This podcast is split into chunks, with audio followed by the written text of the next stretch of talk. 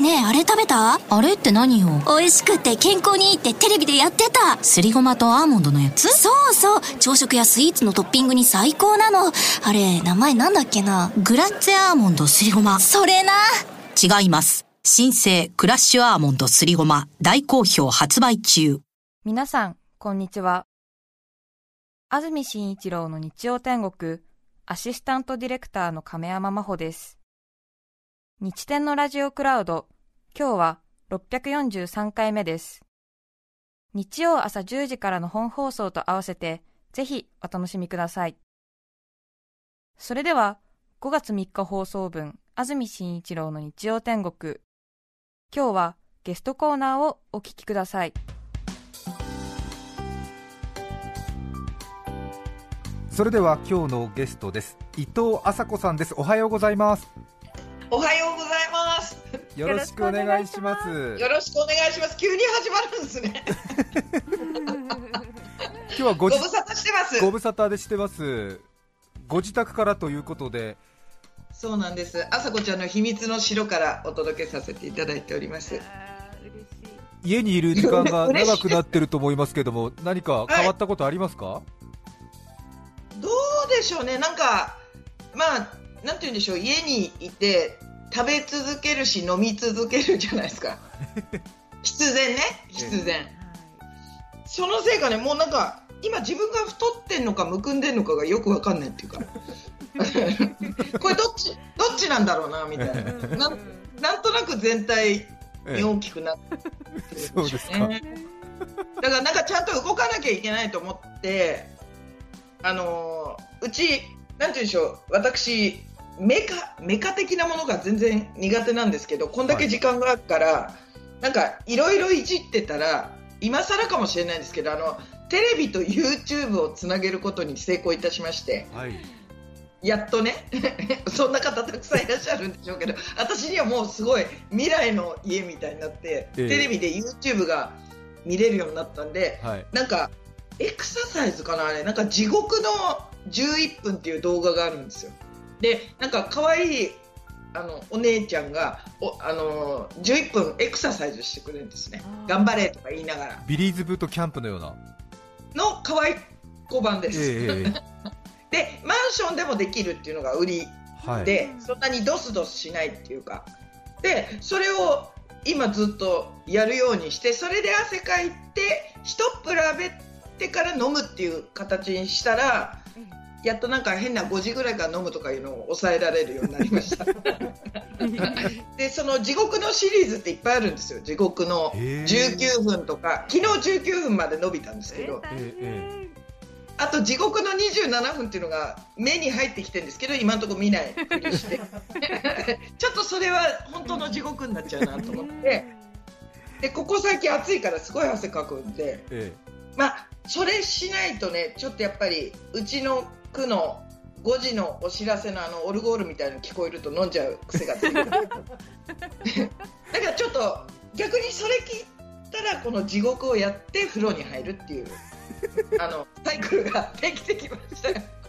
ひどいひどいでしょ生活がもう。いえいえ。これまでずっとお忙しくされてたのでむしろまたそういう時間も新鮮なのかもしれないですよね。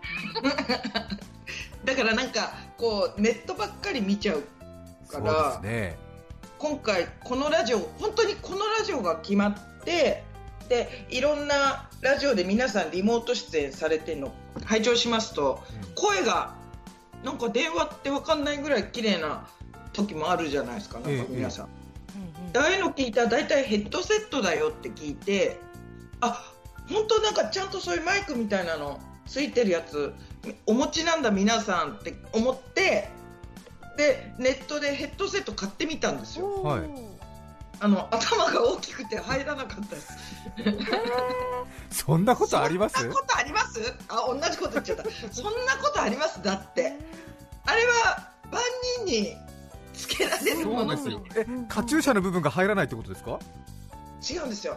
なんか私別に髪の毛とか電話だからどうでもいいのに、なんか皆さんのコメントとか読んでこの形はあの髪型あのに何の影響もしないから素敵っていうなんか耳に引っ掛けるタイプみたいな。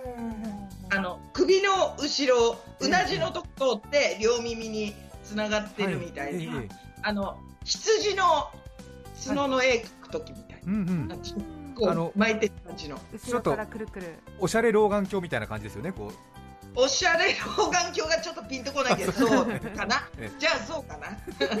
そうそうそう。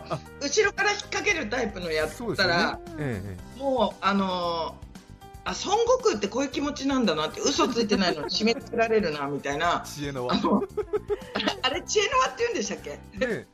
あれ違いましたっけ？あれ入れるとね賢くなるみたいな。あれ違いましたっけ？なんかね。嘘つくと締め付けられる。頭にうんうん。痛い痛い痛いってなる嘘ついてないのにずっと締め付けられちゃって全然無理でした。そうだから結局なんかえもともとうちにあったなんか携帯電話についてたおまけのイヤホンでやってます。へー。買わなきゃよかった。いやでもとてもとてもクリアに聞こえてますよ、はい本当ですか？これでできるもんなんですね。そうですね。悔しい。あのヘッドセットどうしよあと、うはい。伊藤さん今土曜日早朝文化放送でラジオやってらっしゃいますもんね。そうなんです。要は昨日の朝だったんですけど、はい。あのこの皆さん日展に私が出るのご存知ではい。あのそっちも聞きますねっていうメールすげえ文化放送で読んじゃった。なんか読んでたら書いてあったから普通に読んじゃったんだけど明日聞きますねみたいな。あ出るんですなんつって。なんか2時間の番組中3回ぐらい読んじゃっただからもしかして、はい、こっち聞いて映って聞いてくださってる方。もありがたいですね、嬉しいもう始めて2年くらい経ちますもんね。そうであすいませんねそんな情報ね。いえいえ。そうそうですね。なんか最初朝7時だったんでさすがにきついかな朝早いかなと思ってたんですけどなんかやっぱもうそういうお年頃なんですね。なんか4時半ぐらいにビクッて起きちゃうから全然辛くない びっくりしません？なんか体がつるっていうかなんかビクビク暮らしてるんですかね？ビクッて起きるんですよ4時半。それやっぱり早朝の番組で寝坊するのが怖いからなんか半分恐怖みたいので目が覚めるんですかね？いやあの土曜関係なくです。なんでですか？だから普通もそうなんて言うんでしょう。なんか2時とか1時1時2時に寝たとしても4時5時ぐらいに一回ビクッと起きてで2度寝できたらラッキーデーみたいな。うん。そのまま起きちゃったらもうしょうがないからなんか。え安住さんもその域来てないですか？全然平気？えっとちょっと朝方目覚めることがあってはそしてなんか部屋の中をなんかうろうろ23週ぐらいするとまた眠気が襲ってくるんで それでまた寝たり。い え逆にすごいですね。一回うろうろすることで起きちゃわないんですね。そうですね。一回なんかこううろうろしてでなんかちょっと肉体的な疲労みたいのを感じるとまたこう元に戻るみたいなところありますね。え部屋23周でもう肉体の疲労になるんですね23週で疲労しますね。大人になりましたね。安住さんもね。何を何をおっしゃいますか先輩。まあまああれ私が年上でしたっけ？今そそうですよ。あれ安住さん何年あれ安住さんって今54ぐらいじゃなかった違いますよ。そんなに会ってないうちに年だけ私取りませんから。あれ超えてきませんでしたっけ？途中。伊藤さんが私今年1970 50年1970年生まれですね。はい、今年50です。はいそうです。私73年生まれですから。本当か 今さら今さらサバ読みませんよ。あと伊藤さん土曜日のラジオ番組で時刻言うとき必ずダジャレ言いますでしょ。つい。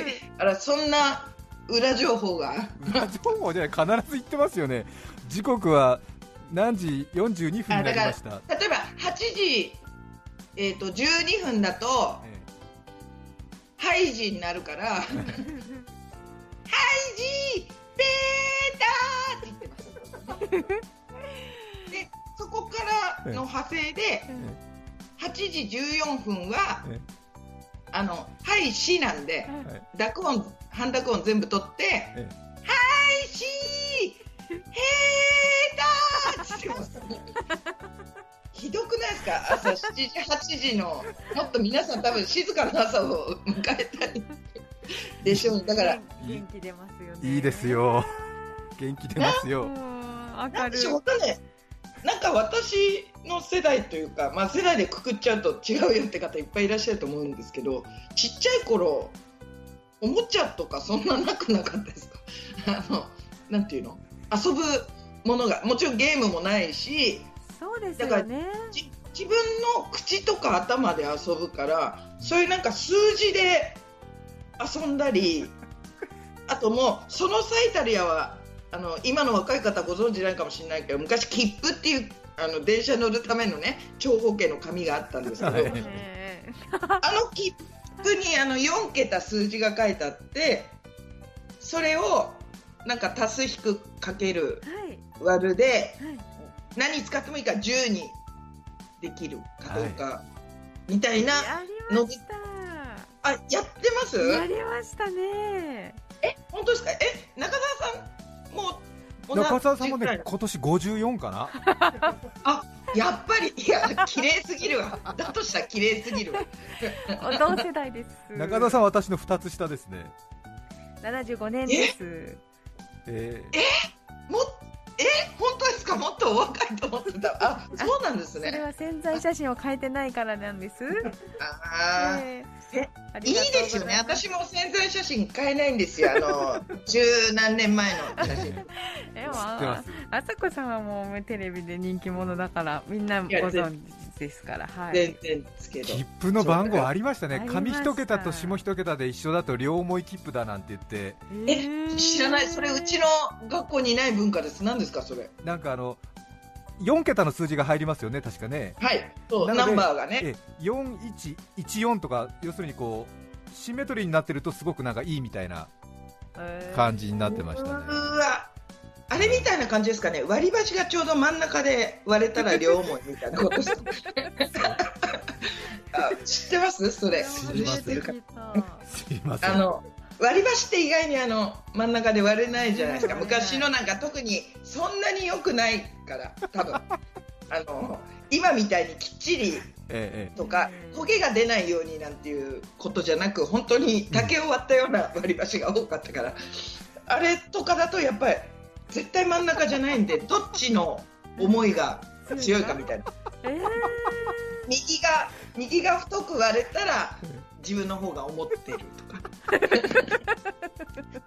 えしなかったですか？そんなこと。いやす私たちの世代はね比較的もうちょっといい割り箸がありましたよ。いやいやいやいやそんな変わんないですよ3年で時代ってあの別に。私戦時中のわけじゃないんで同じ同じ時代生きてるんで。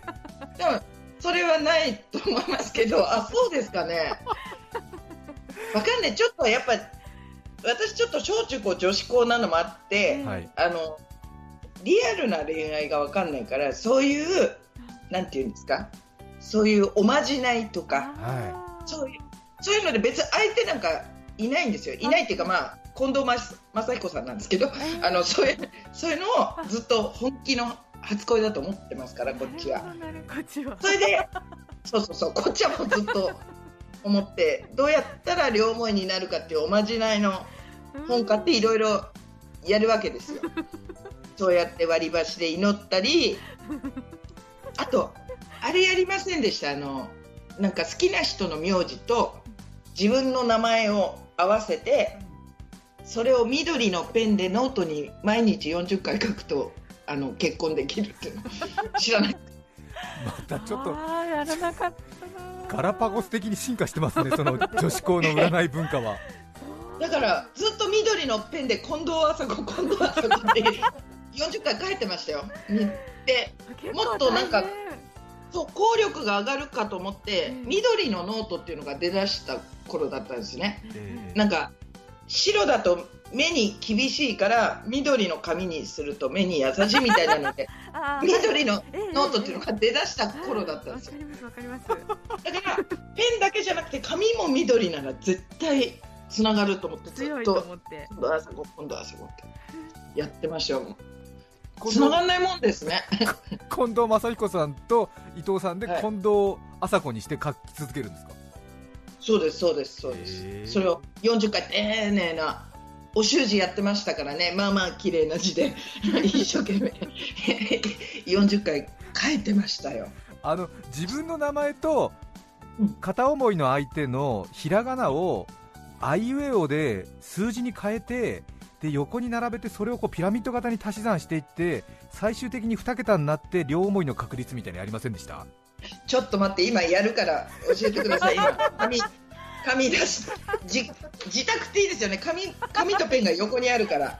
え何ですって？もう一回もう一回ゆっくり。はい、えっと、早すぎる。まず自分の名前を、伊藤麻子だから「い」だから、えっと、2ですよね母音の母音の順番で、はい、で伊藤の「と」なので5ですよね。で伊藤が全部母音でいいんですか？そうですそうです。なので「う」が3で「あ」が1で「さ」が1で「ほ」が5なので253115が伊藤さんの番号ですよね。はい。でその横に近藤正彦さんの あれを書くんですすごい。今年50で近藤正彦さんまだやっていいんですね。いやちょっとやらせて、ええ、やってみますね、はい、これで答えが分かる。ねこうが5でしょ、ええ。うんは 1, 1だと思ったな。あれ？和音だから5じゃないですか。あそうそそうですじゃあ5にしときますか？え？それによって運命変わるんですけど。知らない。重要なとこ。えどっちでいきましょう？どっちでもいいですよ。安住さんの文化は1ですか？俺の文私の文化1だったような気がしますね。じゃあ1にしちゃおう。じゃあ5153か。51531125ねなんか電話番号。これ聞いた人電話番号かけそうじゃない？それで左から2と5足して7、5と3足して8ってやっていくと、逆ピラミッドで1桁足りなくなってきますよね。えっと、だんだん足していけばいい。2足す5が7、5足す。3が8。あそういうことか、1個ずつね。そうです、3足す1が4っていうのをずっとこう、1、2、えピラミッド型またさらにやるんですね、でずっとやっていくと最終的に2桁になるところで止めて両思いの確率何パーセントっていうのをやるんですよね。例えば今7と8足したら15って2桁になっちゃう人はどうするんですか？それは、えっと、下1桁の5にするんですよね。うわー何それ。これもうほとんどあれですよね。恋占いっていうよりも伊藤さんのもう50歳のリハビリって感じですよねやめろよ。意外に何を言ってんですか？私意外に足し算早いんですよ。で私7ですね。優秀も7です。じゃあこれちょっと、はい。恋の確率が計算できるまでに1曲お聴きいただきますから。水戸市の八木野鳩子さんからのリクエストグレン・メデイロス変わらぬ思いをお聴きください。著作権使用許諾申請をしていないため、リクエスト曲は配信できません。引き続き、ゲストコーナーをお聞きください。水戸市八木野鳩子さん女性の方からいただいたリクエストグレン・メデイロス変わらぬ思いお聞きいただきました。さて今日はゲスト伊藤麻子さんをお迎えしています。伊藤さん計算できましたか？できたんですけど今ちょっと変わらぬ思いにもちょっと思い出があって 泣きそうになってましたよ。びっくりしちゃった。そのリクエストがしかもマッチさんとの相性の数字計算してる時に変わらぬ思いが分かる。すごいいい曲ですよね。私もリクエストしようと思ってたとこでした。この水戸市の方ははい、伊藤さんが来た時にぜひまたこの曲をかけてあげてくださいというメッセージで。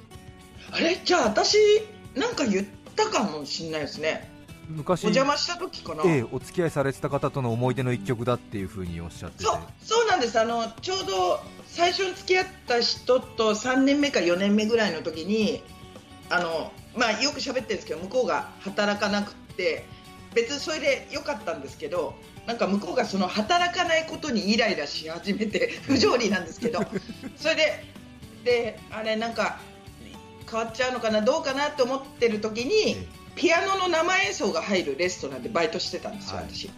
そしたらこのイントロが聞こえてなんかあいい曲だなと思ってふとそのピアニストさんのそのとこ見たら楽譜に「変わらぬ思い」って書いてあって急に泣き出しちゃってレストランで。アルバイト中に。うわっつって。でもバイト仲間がすごい優しかったんで、ええ、なんか糸裏で瓶ビール拭いてこいって言われて、なんか倉庫の裏に連れてかれてずっと泣きながらその瓶ビール出す前に一回吹くんですよ、そうですね。いいとこのレストランだったから、それでずっとガシャンガシャン泣きながら吹いてっていう思い出の曲です。青春の1ページですね、青春の1ページ。それを今思い出しながらえものすごいスピードで計算しましたよ。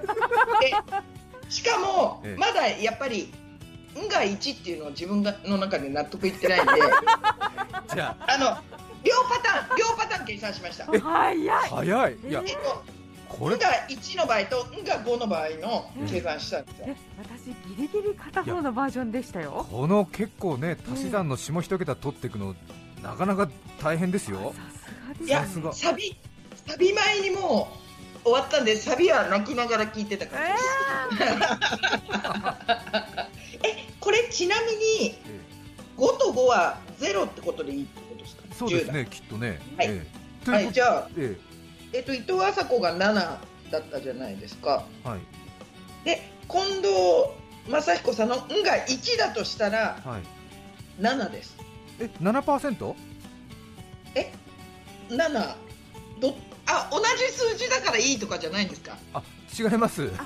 片方の名前ずつ計算された形ですねきっとあさこさんは。えどういうことですか？えっとねあやり方が間違ってたんですか。変わらぬ思いの間にやってた計算は私は間違っていたということですか。多分きっとえ片方の名前ずつやってはい7 7やりました。はい。なるほど。片方の名前ずつをやったんですね。ごめんなさい私の説明が間違えました。伊藤麻子さんのやつを253115と並べて、はい。近藤正彦さんを横に並べてでさらにその伊藤麻子さんの「子」の後に近藤正彦さんの名前を51531125と並べてそれで隣り合ってる数字を全部足して下一桁をその下に書いていくんですよね。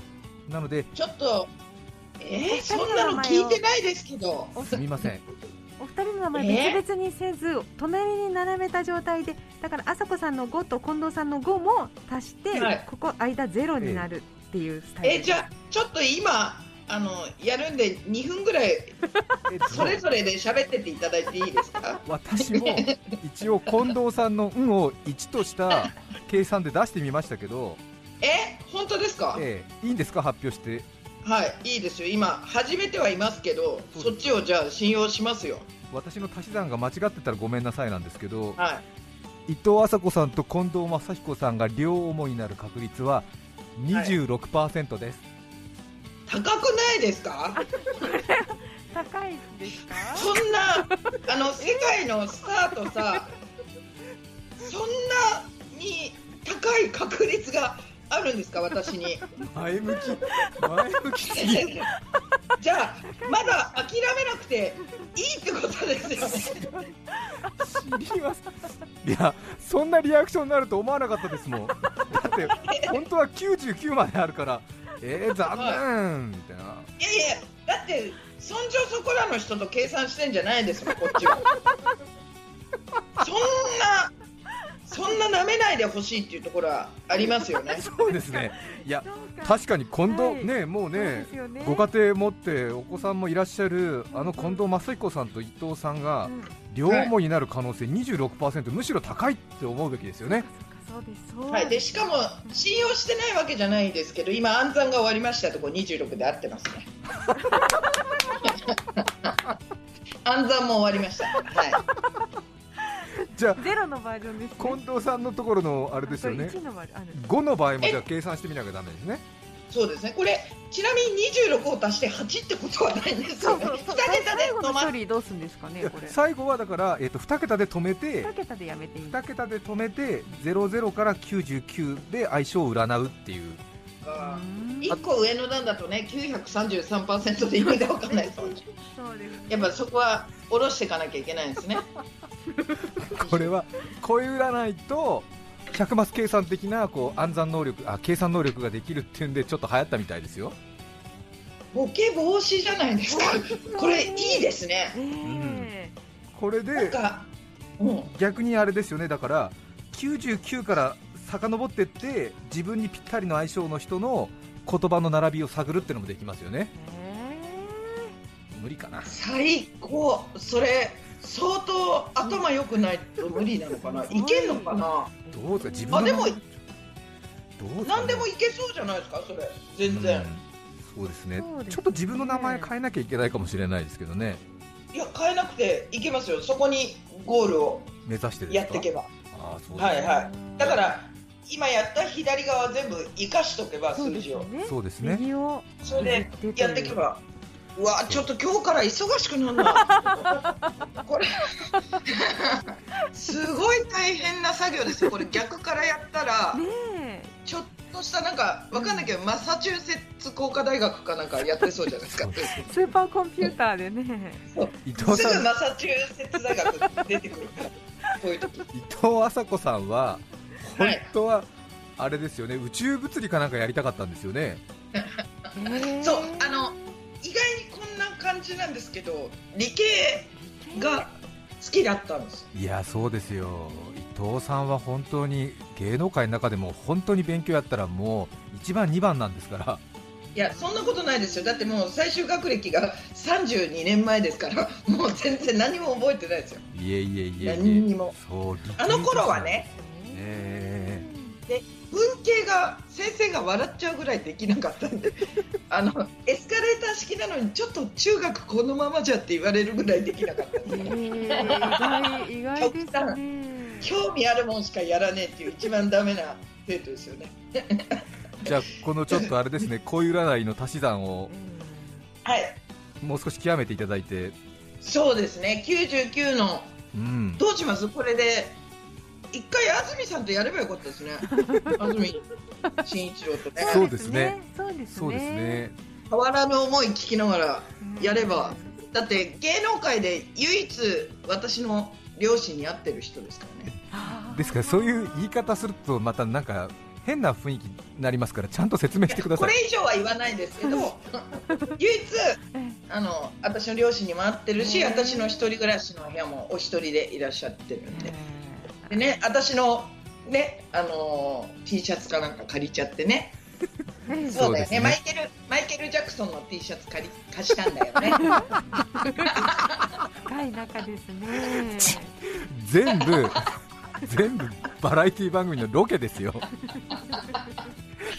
そうですね。懐かしいですね。懐かしいですね。あれ楽しかったもんいだから。やー楽しかったですこういう人と結婚するんだなって本当に思いましたもんね。居心地が良くて。あ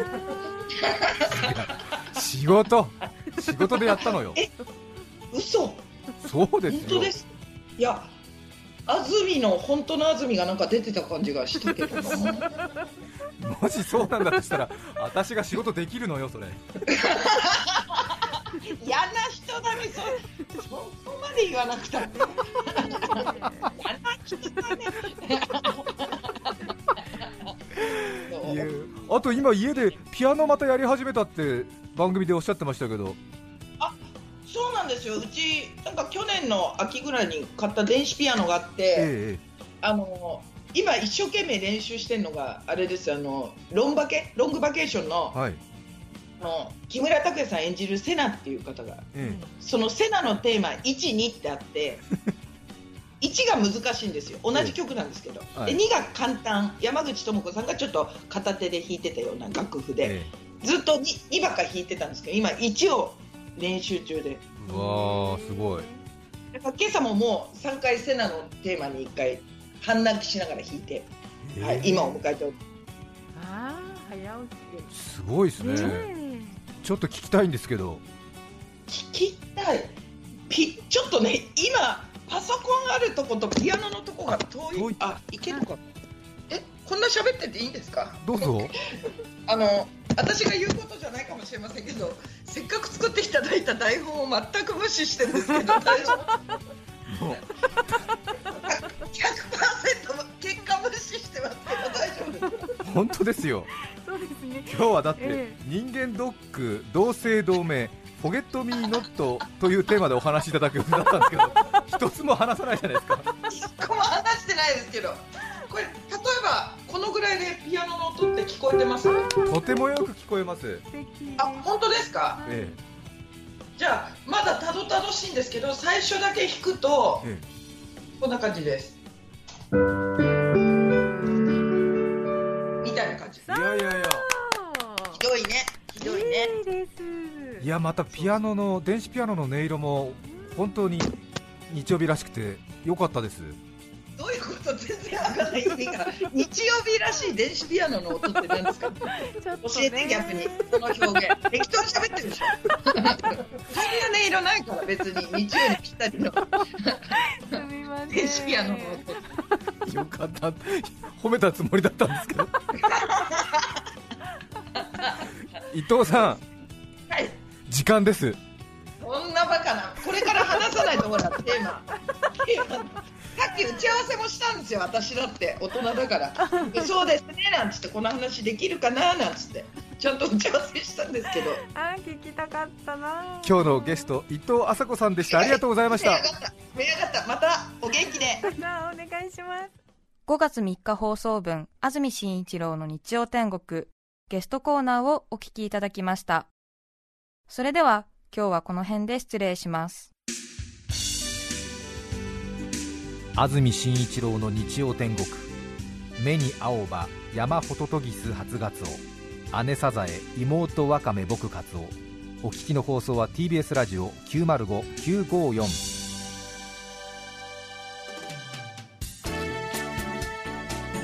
て来週5月10日の安住紳一郎の日曜天国。メッセージテーマは「母さんの愉快な話」ゲストは裁判傍聴芸人阿蘇山大噴火さんです。それでは来週も日曜朝10時 TBS ラジオでお会いしましょう。さようなら。安住紳一郎の TBS ラジオクラウド。これはあくまで試供品皆まで語れぬラジオクラウド。ぜひ本放送を聞きなされ。954905